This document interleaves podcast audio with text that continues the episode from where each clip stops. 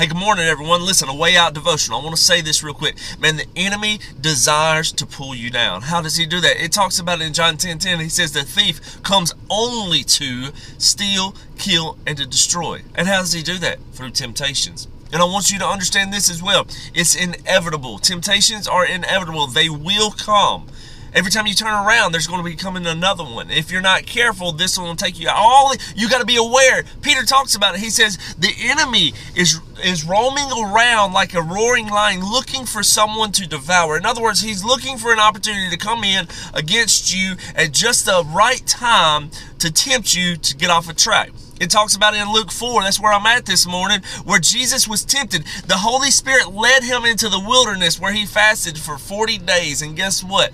The enemy tempted him right there. And see, it was through his temptations that he could relate to us. Uh, Hebrews 4 talks about it. It says that we got a high priest who understands exactly what we're going through. Listen, just because you're going through that hard season right now, I need you to understand this. The Lord understands what you're going through. He's not looking at you saying, I can't believe that you're feeling that way. I can't believe you're tempted to want to fall down. I can't believe, in other words, he's like, I understand. Why? Because it says in his word, it says that he was tempted every single way that we were, yet he did not sin. And because of that, he empathizes and understands our weaknesses. And because of that, we can come to the throne room of grace boldly and confidently and get help when we need it the most. Listen to me. You can go to the Lord in that temptation.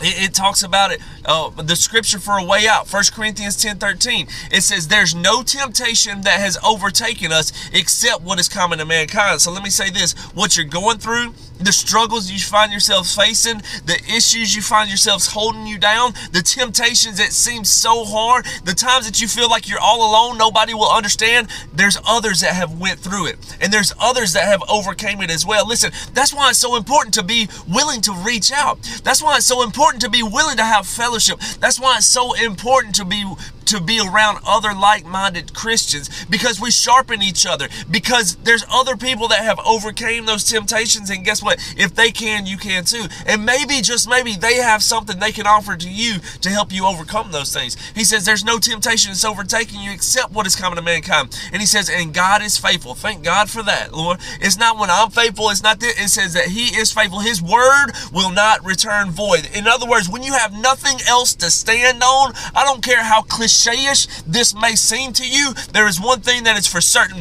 It is the word of God and it will not return void. What he says in heaven will be done here on earth. And so you have something to stand on. God is faithful.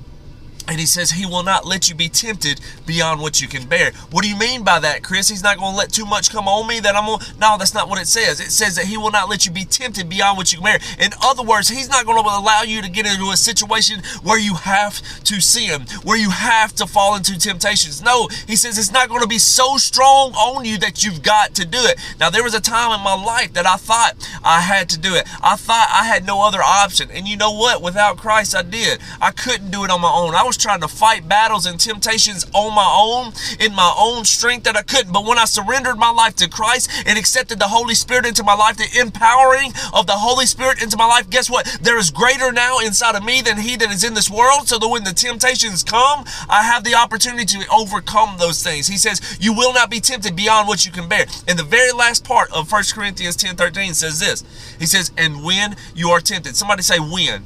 That's right. When. Not if, but when. When you are tempted. Because in this world, guess what? Temptations will come. He says, when you are tempted, he will provide a way out so that you can endure it. Listen to me now. See, we stop right there. He'll provide a way out where I ain't got to deal with it no more. No, that's not what he says. He says he will provide a way out so that you can endure it. In other words, you're going to have to endure some things. You're going to have to go through some things. You're going to have to face some things head first and walk through it. But guess what? You got one that's greater on the inside of you than he that is in the world. You don't run from the temptations. You don't run from facing things. You don't run from the, the, the struggles. In other words, you hit them things head first and know that you got something greater on the inside of you that you walk Come on now. You walk through those temptations. You walk through those uh, situations. Now, I'm not saying go and get yourselves caught up in a lot of temptation, but I'm talking about when you're tempted. Yeah, flee from those temptations. But when you're tempted and when you're going through things, He's going to provide a way out so that you can endure it. So that you can walk through it. Why? Because, man, when you overcome those things, you will be able to help somebody else, and not only help somebody else, but you're going to be able to help yourself the next time it comes around. That's what Jesus did. In Luke, Luke 4, when he was led into the wilderness to be tempted, he was able to endure those temptations by the word of God. And then verse 13 says this He says, And when the devil had finished all this tempting, he left him until an opportune time. Understand this temptations are going to come, and they may even come today.